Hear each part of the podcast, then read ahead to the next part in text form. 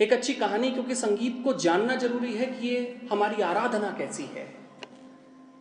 कि संगीत केवल एक कला नहीं है जो मैंने कहा, पूर्ण जीवन है तो हमारे जीवन में ये बड़ी गहरी आराधना भी है। ईश्वर के प्रति हमारी ममता का बोध भी है। ईश्वर के साथ हमारे जीवन का संचार भी है। एक कंटिन्यूटी मैं अक्सर जब मैं आज से दस साल पहले सबसे पहली बार तिगांव आया था। मैं उस समय भारत में लौटा ही था, जब मेरा तिगांव में आना हुआ था। दस साल पहले यहाँ मैं एक जगह पर, मुझे अभी वो जगह, जब तिगांव घूमूँगा तो समझ में आएगी। मेरी एक परिचर्चा हुई थी इस गाँव में।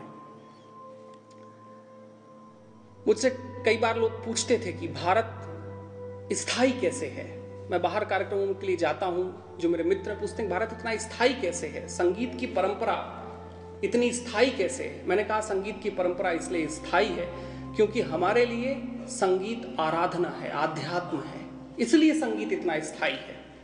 इसलिए संगीत की परंपरा इतनी स्थायी है, क्योंकि संगीत का बहुत बड़ा जोड़ हमारी संस्कृति के मूल्यों से होकर जाता है। असल में संगीत एक एक तरफ़ हम सन्यास को देखते हैं, जिस सन्यास में कहीं मेरे कुल के लोग चलते हैं और समाज और जीवन के लिए अपने आप को निछावर करते हैं। एक तरफ़ संगीत के लोग हैं जो जीवन में सन्यास धारित करते हैं। ये संन्यास से छोटी घटना नहीं है, क्योंकि जितनी बड़ी साधना शायद कहीं ध्यान से होती है, वही संगीत में भी ध्यान के जोड़ों से होती है।